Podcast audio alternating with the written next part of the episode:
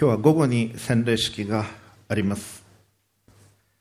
ですから今日は洗礼についてのメッセージをいたします。今日の説教題は神を信じ洗礼を受けるです。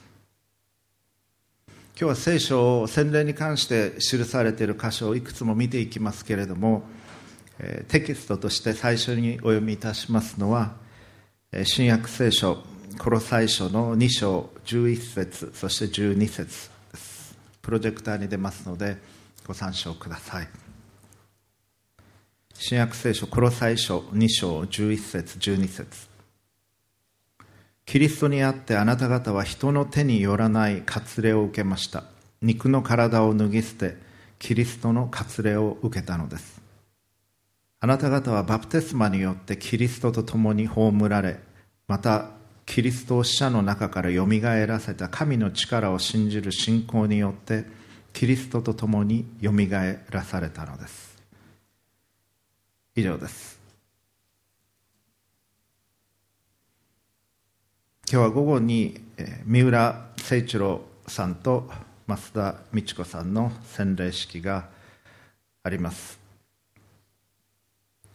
洗礼というのはどういうものなのかそしてなぜ洗礼を受けるのか今日はそのことについてお話をしていきたいと思います。すでに洗礼を受けられた方々もたくさんいらっしゃいます。そしてまたまだ洗礼を受けていないけれども受けようと思っておられる方々もいらっしゃいます。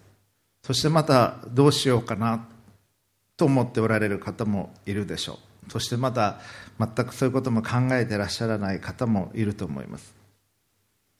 洗礼というのはキリスト教の中ですごく大切なものですし洗礼を受けるということはクリスチャンになっていくということになります。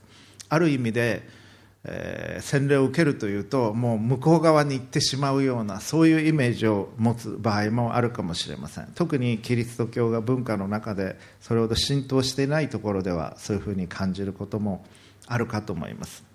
洗礼を受けるということが普通に行われている世界の中ではあ洗礼を受けたんですね。よかったですね。おめでとうございます。ということもあると思います。今日はこの2つの大きな問い洗礼とは何か。そしてなぜ洗礼を受けるのか。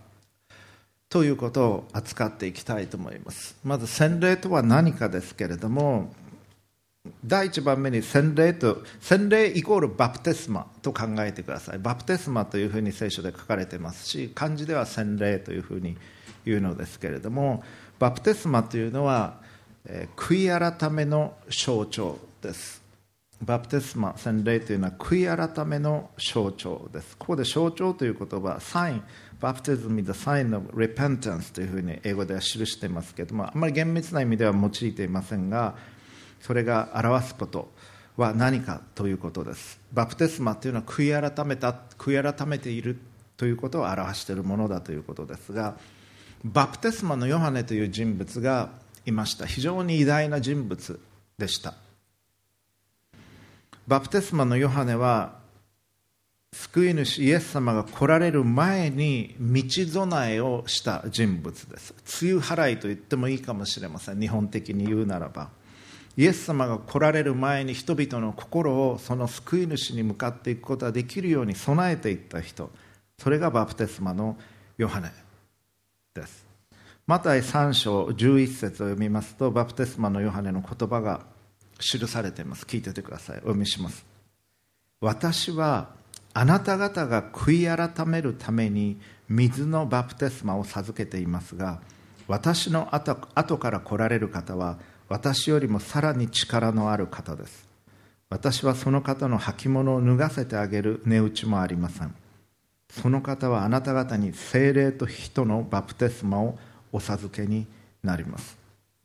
これイエス様のことを言っておられるわけです。バプテスマのヨハネは。バプテスマのヨハネは人々を悔い改めに導きヨルダン川で洗礼を授けていました。人々はヨハネのところにやってきました。多くの人々がやってきました。そして神の前で今までの人生の歩み方正しくなかったということを認め悔い改めヨハネによって洗礼を受けていきました。しかしヨハネは私の後から来られる方イエス・キリストは私よりもさらに力ある方であって自分はそのお方の靴の紐を解く値打ちもない。それほど偉大な方なんだ。そしてその方は精霊と人のバプテスマをお授けになる。これペンテコステのことを語っていると読み取ることができるでしょう。悔い改めというのは今までの生き方は誤っていましたというふうに公に認めることです。神の前で自分は正しく生きたいですということを公に認めることです。悔い改めというのは反省するだけではないんです。それは悔いる。改めがなければなりません。すなわち考え方が変わり行動が変わる自分が丸ごと変わるということが悔い改めという言葉には含まれています。心の在り方が全く変わる。洗礼を今日受けられる方々皆さんはその方々は今までの自分の歩みではなく新しい歩みを神と共にする。悔い改め新しいスタートを切るんだという思いで洗礼に心を備えていただきたいと思います。厳密に言うとバプテスマのヨハネの洗礼はキリスト教の洗礼ではないんです。これはイエス様の交渉外公の生涯の前ですし十字架の前ですし復活の前です。ですからバプテスマのヨハネの洗礼というのはクリスチャンになるという洗礼ではありませんでした。しかし、まあ、特別なキリスト教が始まる直前の時期に人々の心をイエス様に救い主に向けていくそのような洗礼であったわけです。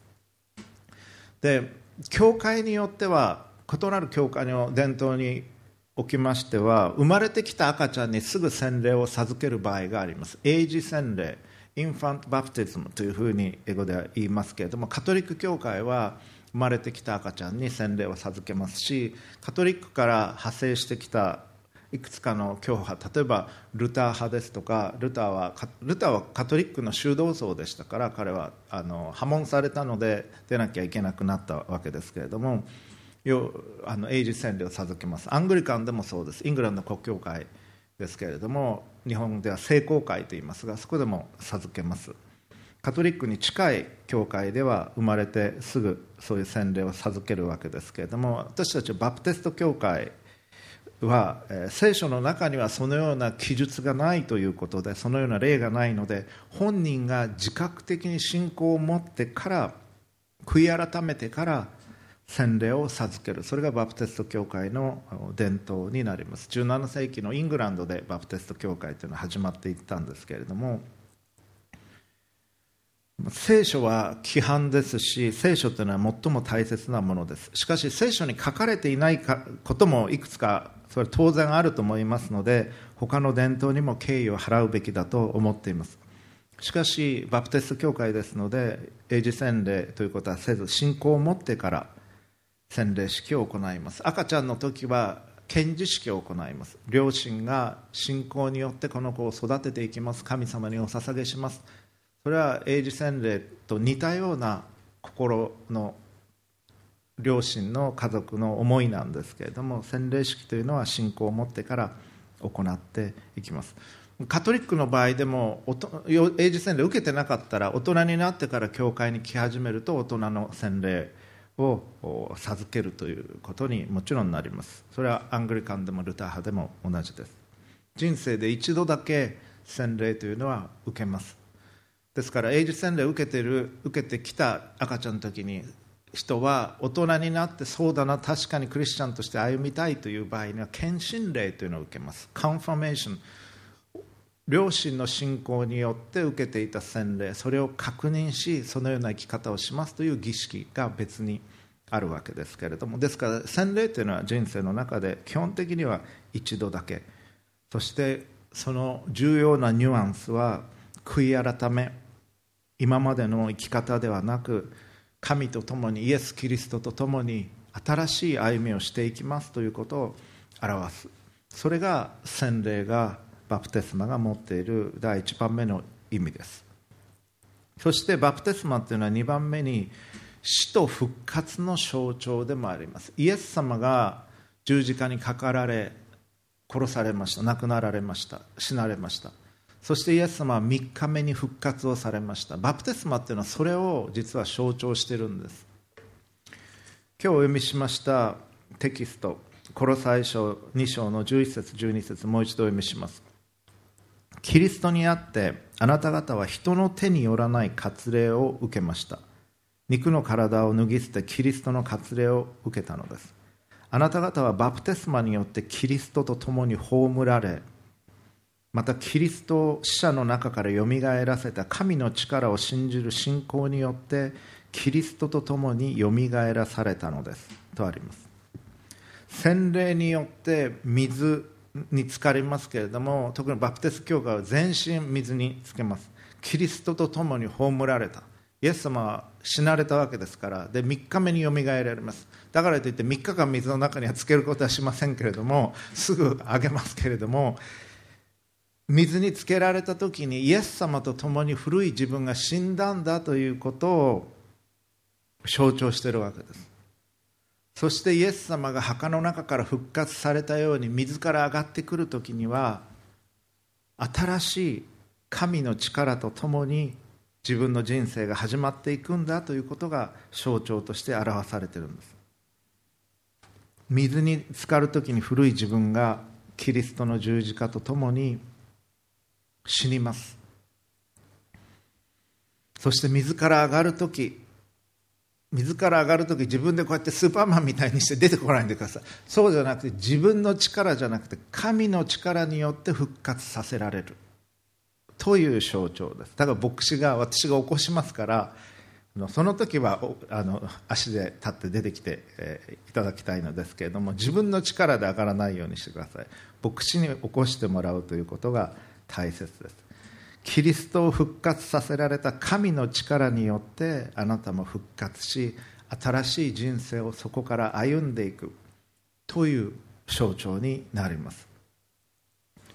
また別の箇所新約聖書ローマ書のローマ人の手紙6章3節から5節まで読みます。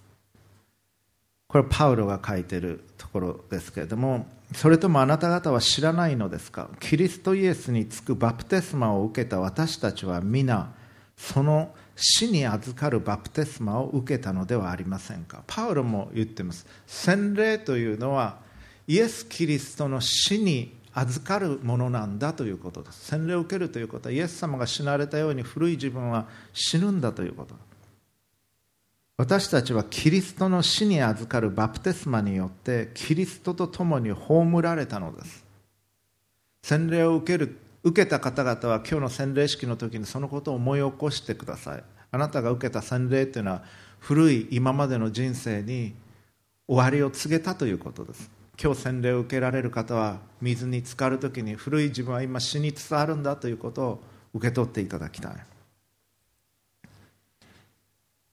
それはキリストが道地の栄光によって死者の中からよみがえられたように私たちも命にあって新しい歩みをするためです。新しい歩みをするためには古い自分が死ななければならないんです。古い自分が生きたままで新しい自分が生きていくって無理なんです。例えば象徴的にはあの分かりやすい例を挙げると芋虫が蝶々になる。っていうのはありますね。みんな知ってますね。芋虫が蝶々になる。芋虫は古い芋虫時代っていうのがあってでその時代の価値観で生きてきたわけです。芋虫っていうのは。すなわち葉っぱを食べて基本的にそうですね。美味しい葉っぱをよりよく見つけてその葉っぱが好きという生き方をしてたわけです。でもある時さなぎになってそして古い自分が死にそこから新しい蝶として生まれていくわけです。なのに蝶々なのに芋虫がなんかついてたらおかしいですね。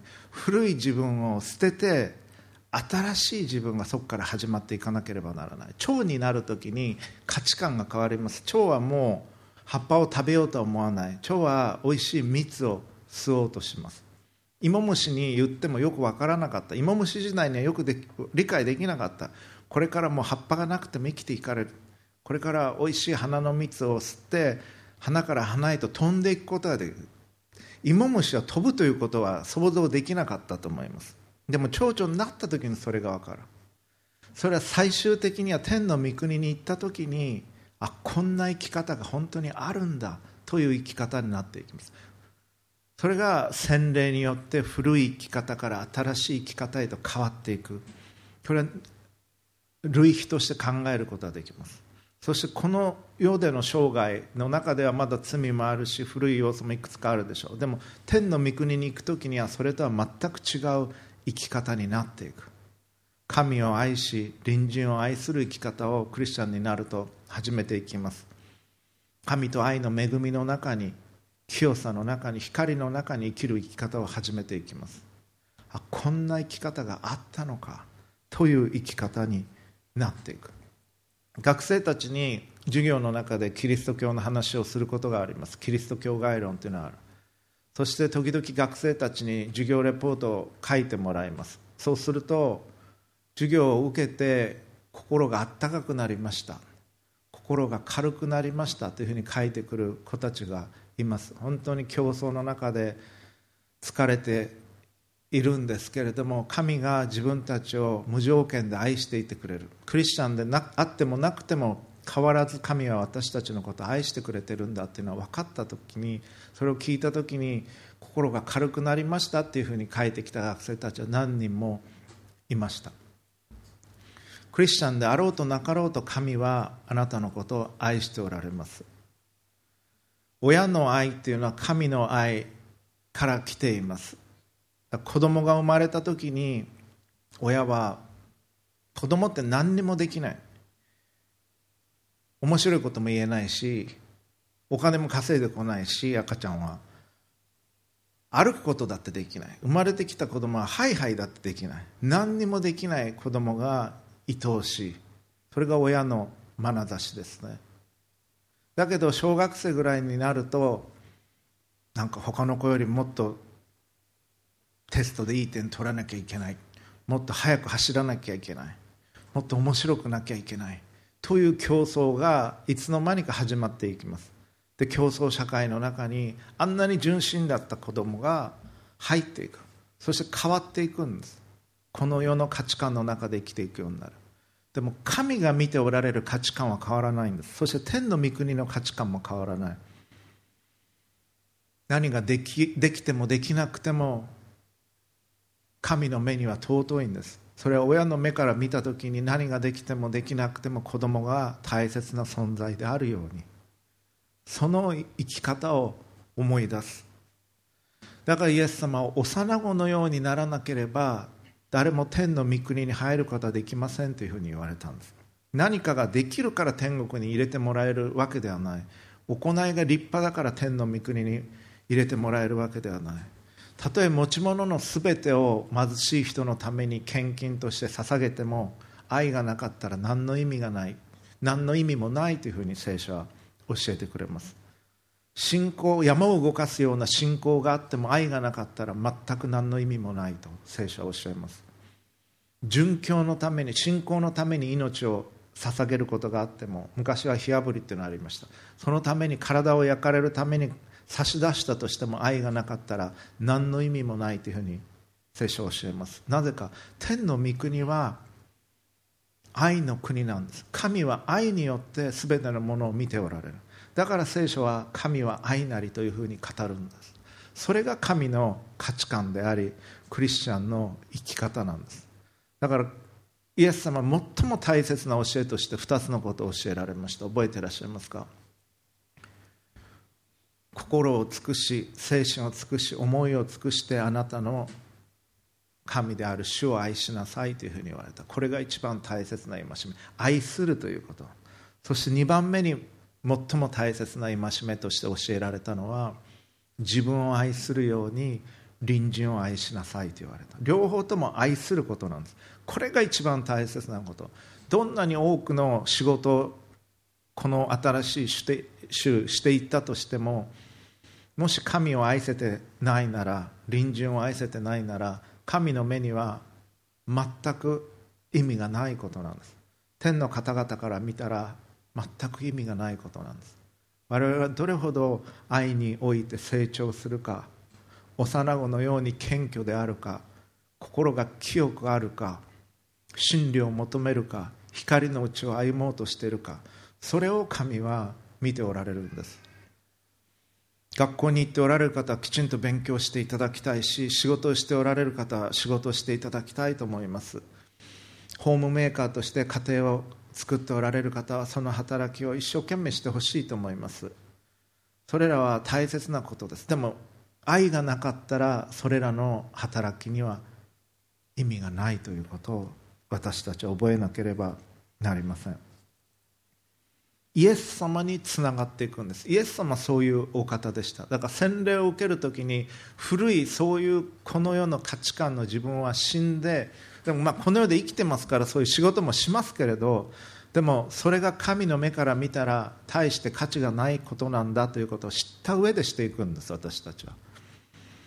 そしてキリストと共に葬られキリストが道地の栄光によって死者の中からよみがえられたようにように私たちも命にあって新しい歩みをするためですとパウロは言います。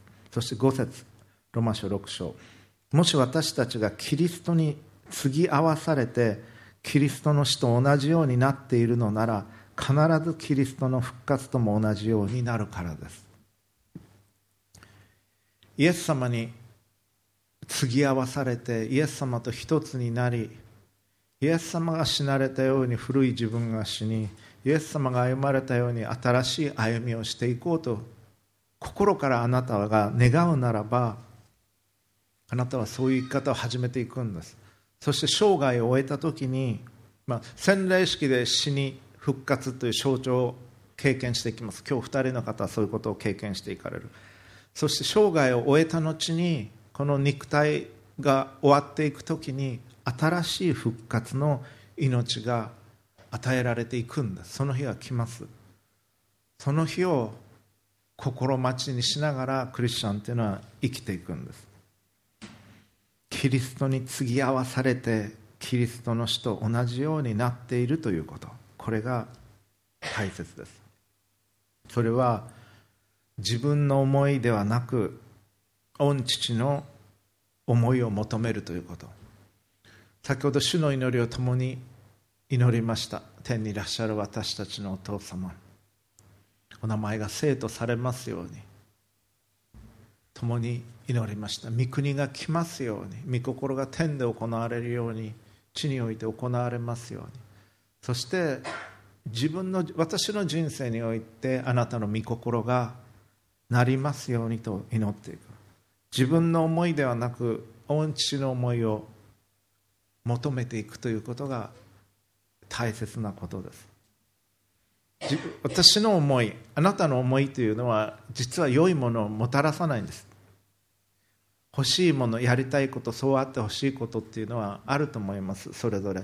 でもあなたの思いや私の思いっていうのは一番いいことではないんです。御父が願っておられることこの方は本当に最も良いことを願ってくださいます私たちのために。その信頼を天の父としてのこの方に信頼をしていく時に私の思いではなくあなたの思いがなりますようにと私たちは願うことができていくようになります。その時にイエス様が死なれたことを思い起こさなければなりません。キリストの死と同じようになる。イエス様はどういうふうにして死なれたか。イエス様捕らえられて鞭で打たれて十字架を担がされて十字架につけられて殺されました。茨の冠をかぶせられて。そこには苦難があったことを覚えなければなりません。クリスチャンとして生きるということは自分の十字架を追って生きるということが含まれます。だからこの世の価値観の中で生きていく時に私たちはまだ天の御国に入っていないのですから苦難があるということです。十字架を担ぐことが必要になるでしょう。神の御心に従おうとする時に。それは知っておかなければなりません。苦しいけれども頑張る。っていうんじゃダメなんです実は。これも私はクリスチャンになって十字架っていうことを学んでいく中で苦しいけれどもイエス様が言われるんだったらそれで頑張るというふうに思ってたんですけれどもどうやらそれは不十分だということが分かりました。どういうことか。苦しいけど神に従っていこうと思ってやってるとどっかで心が折れるんですねポキッと。十二弟子の一人のユダは最後にイエス様を裏切ります。銀貨30枚でイエス様を売ります。ユダについて多くは書かれてませんけど私はユダ心が折れたんじゃないかなと思ってます。イエス様に真面目に従って誠実にイエス様にお仕えしていたと思いますユダ。だけれど3年って結構長いです。イエス様と3年寝食を共にして本気で従っていく中で最初の1ヶ月2ヶ月3ヶ月あるいは1年ぐらいはすごく頑張ったと思います。でもどっかで心が冷えていてそれでも従おうとしている中でポキッと心が折れてああいうことしてしまったんじゃないかなと思っています。だから苦しいけど頑張るっていうんじゃなくて本当にイエス様と同じ心になっていくということ。心からそれを求めていく。本当に求めたい。十字架はそこにあってもそれを本当に求めていきたい。本音で神と一つ思いになっていきたいということが必要なんだと思います。そうじゃないと何十年ものクリスチャンとしての生き方を続けていくことはできないでしょう。しかも十字架を担いで。適当にやってたら別ですよ。適当にやれる時やります。日曜日来れる時来ます。ああ神様忘れてもああそうそうそうそう自分洗礼受けてたんだっていう適当なクリスチャンライフだったら別ですけど、まあ、それをクリスチャンライフと呼ぶかどうかは別問題ですが、まあ、呼ばないでしょうね。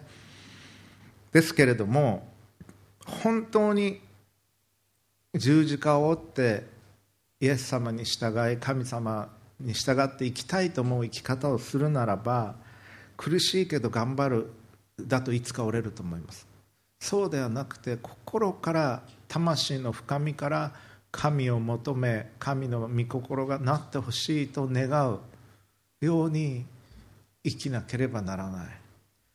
これがキリストに継ぎ合わされた生き方だろうと思います。これは今ものすごく大切なことを言いました。これは本当に大切だと思います。あなたの心持ち自分しかわからないと思います。しかもあなたと神様しかそのことはわからないと思いますけどどれだけ心がイエス様と一つになっているか。だからこれは愛してないとできないんです。神を心から精神を心思いを尽くして神を心から愛してないとそれはできないんだと思います。だから義務ではできない。だから神を愛することは必要なんです。だそれを神様見ておられる。私のこともそこを一番見ておられると思います。バプテスマは死と復活の象徴だということでそして またノアの箱舟の象徴という言葉も聖書の中にはあります。第一ペテロ3章18節から聞いていてください。キリストも一度罪のために死なれました。正しい方が悪い人々の身代わりとなったのです。悪い人々ってのは我々のことですね。身代わりとなったのです。それは肉においては死に渡され霊においては生かされて私たちを神の身元に導くためでした。その霊においてキリストは囚われの霊たちのところに行って御言葉を語られたのです。昔ノアの時代に箱舟が作られていた間神が忍耐して待っておられた時に従わなかった霊たちのことです。わずか8人の人々がこの箱舟の中で水を通って救われたのです。このことは今あなた方を救うバプテスマをあらかじめ示した方なのです。バプテスマは肉体の汚れを取り除くものではなく正しい良心への神への誓いでありイエス・キリストの復活によるものです。キリストは天に昇り御使いたち及び諸々の権威と権力を従えて神の右の座におられます。ペテロはこのことを記しています。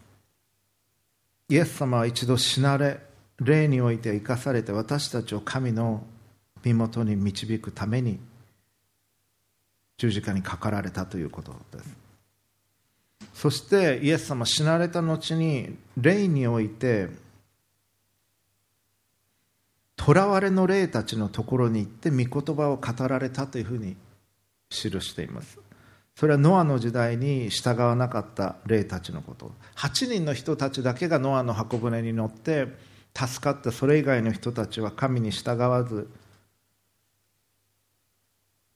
滅びてしまった。でもイエス様彼らのところに行って御言葉を語られた。それは彼らが悔い改める可能性があったということあるということだと思います。死んだ後にも悔い改める可能性というのはあるんだと思います。そしてノアの時代の従わなかった霊たちのことがここでは書かれてますけれどもそれ以外の方々のことも当然あるでしょう。例えば縄文時代に日本に住んでいた人たちイエス様のことも知らなかった。十字架のことも知らなかった。十字架の前ですから神の福音のことも伝えられてなかった。その人たちが全て滅びてしまうとは考えられません。愛である神がそんなことをされるということはないでしょう。全ての人々がキリストの名を聞いたことがなかった人たちにも救われるチャンスを神は当然与えられる。でしょう。でそれはそれとしましてここで申し上げたいことはバプテスマをこのノアの箱舟が型として示しているということです。水を通って箱の中箱舟の中で救われた。だからイエス様が箱舟のような存在だということです。イエス様のうちにいるならばあなたはイエス・キリストという船の中に乗っているならば救いへと導かれていくということがここから読み取ることができるでしょう。水を通ってということです。バプテスマは死と復活の象徴である。それが2番目。3番目。バプテスマは約束の地に向かう共に生きる人生の象徴です。バプテスマというのは約束の地に向かっていく共に生きる人生の象徴。これ出エジプトのことを記しています。パウロが記しています。第一コリント書10章1節から。そこで兄弟たち私はあなた方にぜひ次のことを知ってもらいたいのです。私たちの父祖たちは皆これユダヤ人のことです。雲の下により皆海を通っていきました。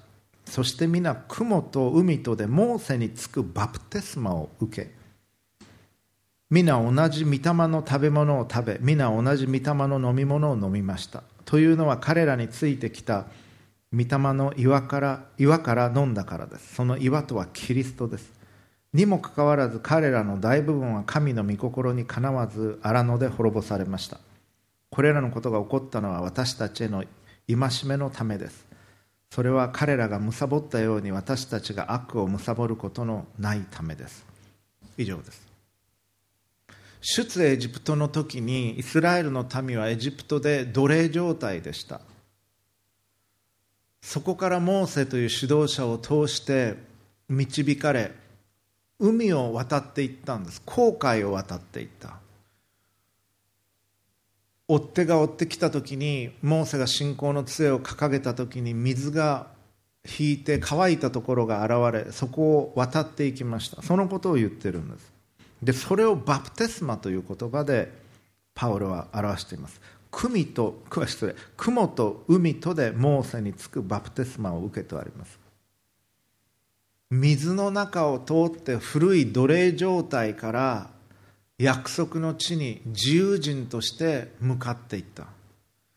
罪の奴隷であった古い生き方から洗礼という水を通って自由な人として自由な民として約束の地に向かっていくという象徴がここに読み取ることができます。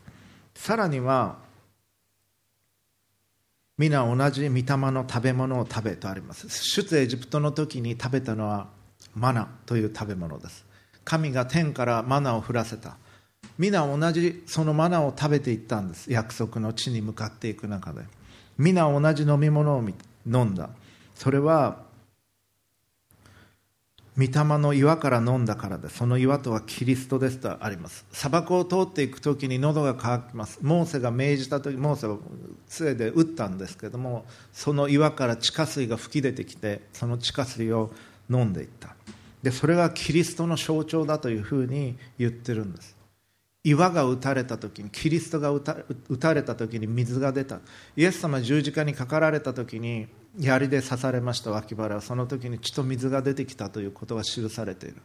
それはままた神の恵みの象徴と言ってもよいでしょう。キリストが十字架に疲れ打たれあの打ち傷によって私たちは癒される。あの打ち傷から恵みがあふれてくる。それがキリストに従う者たちが経験をしていくことです。この出エジプトのイメージ。これは私たちの教会は特にそれを大切にしています。この修法を見てくださると修法の表のところに約束の地へ共にと書いてあります。Together to the promised land それが私たちの教会のモットーですけれども古い生き方から水の中を通り自由人として自由なものとして約束の地に向かっていく。この地上において次のステージへそして最終的には天の御国へ一緒に向かっていく。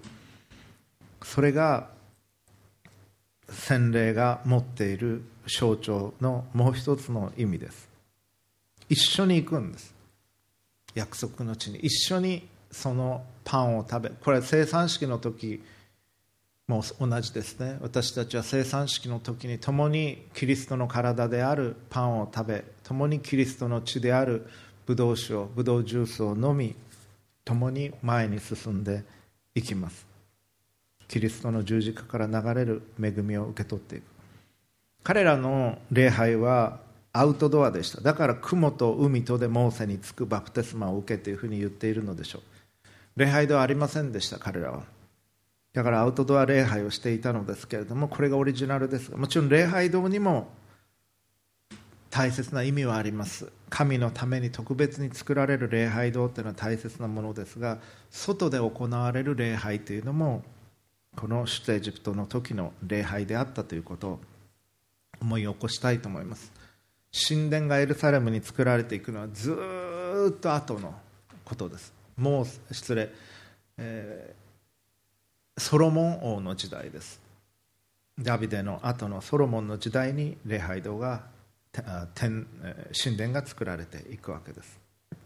でここでもう一つ重要なのはその自由人として約束の地に向かっていったんだけれどもそして同じ食べ物を食べ同じ飲み物を恵みを飲んでいったにもかかわらず彼らの大部分は神の御心にかなわず荒野で滅ぼされましたと記してあることです。5節。第一コリント10章。これらのことが起こったのは私たちへの戒めのためです。それは彼らが貪ったように私たちが悪を貪ることのないためです。神の恵みを苦しみを経て神の恵みを受け取り進んでいったにもかかわらず彼らは神から離れていったということです。ですからすでに洗礼を受けられた方々また今日洗礼を受ける方々キリストの十字架を背負って歩まれていく中で私たちが貪ることがないようにそして最後まで耐え忍び神と共に歩む生き方をする必要があるということです。こんな大きな恵みを受けながら神と共に歩まなかった人たちが多くいたんです。いや大部分だったと書かれていることを私たちは忘れてはなりません。神の御心に従って神を愛し隣人を愛していくかどうかを神は見ておられるということです。何よりも愛を大切にしているか愛を求めているか神を愛し隣人を愛する生き方をしているか。適当にクリスチャンっぽく知ってれば良いというんではないんです。神は心を見ておられます。だから真実を求めなければならない。清さを求めて生きていかなければならない。そして幼子のように純粋な心を持っているか。神はそれを求められます。恵みを受けながら神に従わず神から離れることがないようにしたいと思います。クリスチャンとして歩むことは真の道を生きることになります。それは容易ではないと思います。それが洗礼の日に私たちが覚えるべきこと。バプテスマ約束の地に向かう共に生きる人生の象徴だということです。今までバプテスマとは何かについてお話をしてまいりました。バプテスマというのは悔い改めの象徴であり死と復活の象徴でありそして共に生きる約束の地に向かう人生の象徴だということ。じゃあなぜ洗礼を受けるのか短く2つお話をしていきたいと思います。なぜ洗礼を受けるのか1番目。イエス様の模範に従うということです。実はイエス様は洗礼を受けられてるんです。え神ご自身である神の一人子がなぜ悔い改めをする必要があったのか。必要なかったんです。だからバプテスマのヨハネはイエス様がヨルダン川に来た時にえあなたが私から洗礼を受けられているんですが私こそあなたから洗礼を授けてもらうべきなのにというふうに言った。しかし今はそうさせてほしいというふうにイエス様が言われてイエス様に洗礼を授けていくんです。なぜそうされたのか。人としてのイエス様神であると同時に人としてマリア様からお生まれになりました。人としての完全な生き方模範を私たちが従うべき模範を示すために洗礼を受けられたんです。洗礼を受ける必要がなかったにもかかわらず。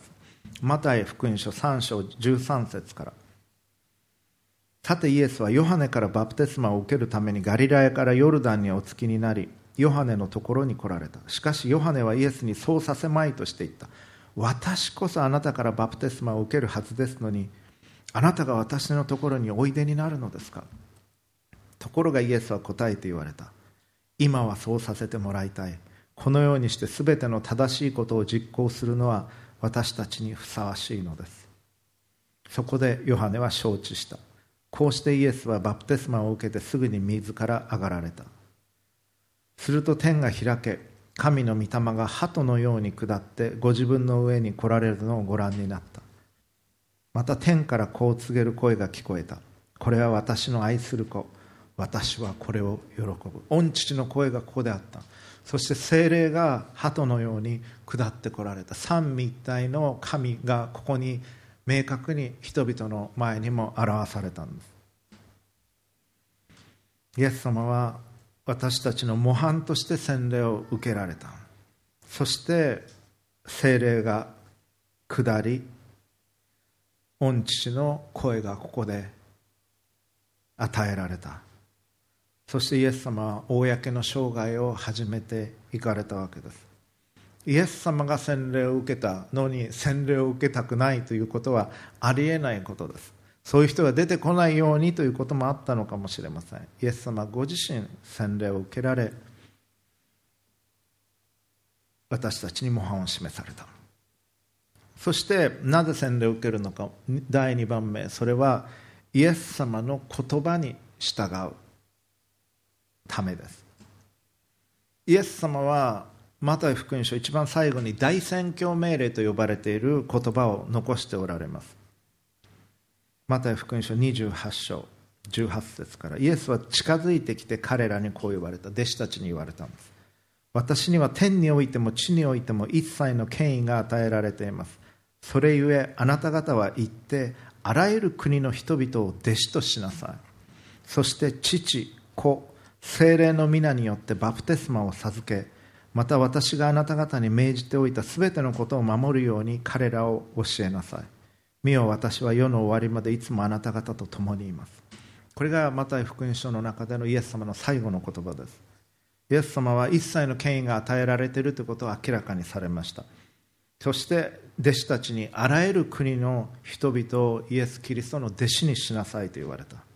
そして父子精霊の皆によってバプテスマを授けなさいというふうに言われた。そしてイエス様が命じておいた全てのことを守るように教えなさいと言われた。その中で一番大切大切なことはもちろん神を愛すること。そして自分を愛するように隣人を愛することです。そしてこれらの中の最も小さいものの一人にしたのは私にしたのですというふうにイエス様は言われた。それが隣人を愛するということ。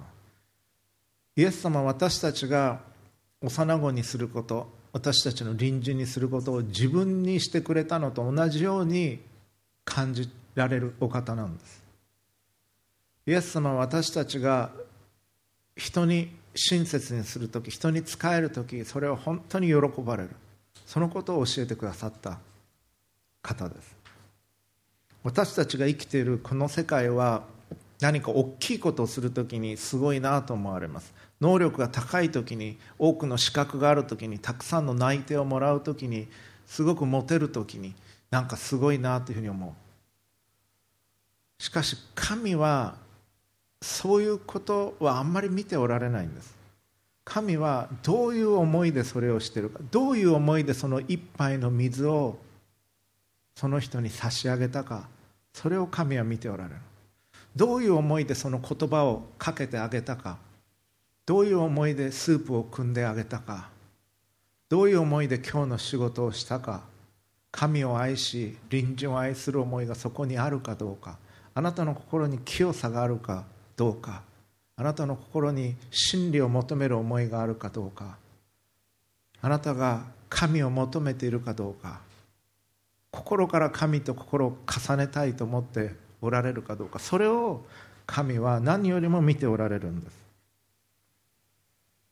それがイエス様が教えてくださったことです。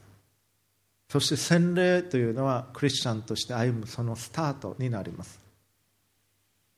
そして古い自分が死に新しい自分に生きそのような天に向かう生き方を今日から始めていっていただきたいと思います。謙虚に本当に謙虚であることが私たちには必要です。私たちは傲慢になりやすいものですから私たちは誤って自分がグレートだと思ってしやすいものですから謙虚に神と共に生きるということを今日の洗礼式の時に特に覚えたいと思います。そしてすでに洗礼を受けられた方々はその思いを新たにしていただきたい。これから洗礼を受けていくことを考えておられる方々はクリスチャンになるということはそういうことなんだということを知っていただきたいと思います。お祈りを捧げましょう。神を信じ洗礼を受ける。父なる神様今日は洗礼について学んでまいりました。聖書の多くの箇所から洗礼について教えている内容を学んでまいりました。この洗礼式列席できる幸いを感謝をいたします。また洗礼を受けられるお二人の方々のことを覚え感謝をいたします。どうかこの洗礼の時神の御国に向かう新たな生き方が始まっていくその新しい日です。お二人を祝福し列席されるすべての方々特にご家族親戚の方々の上に豊かな祝福をお注ぎください。私たちも思いを新たにし天の御国に向かう歩みを確かなものとします。救い主主イエスキリストの名前によって。アーメン。どうかご自分の言葉で神に直接お祈りください。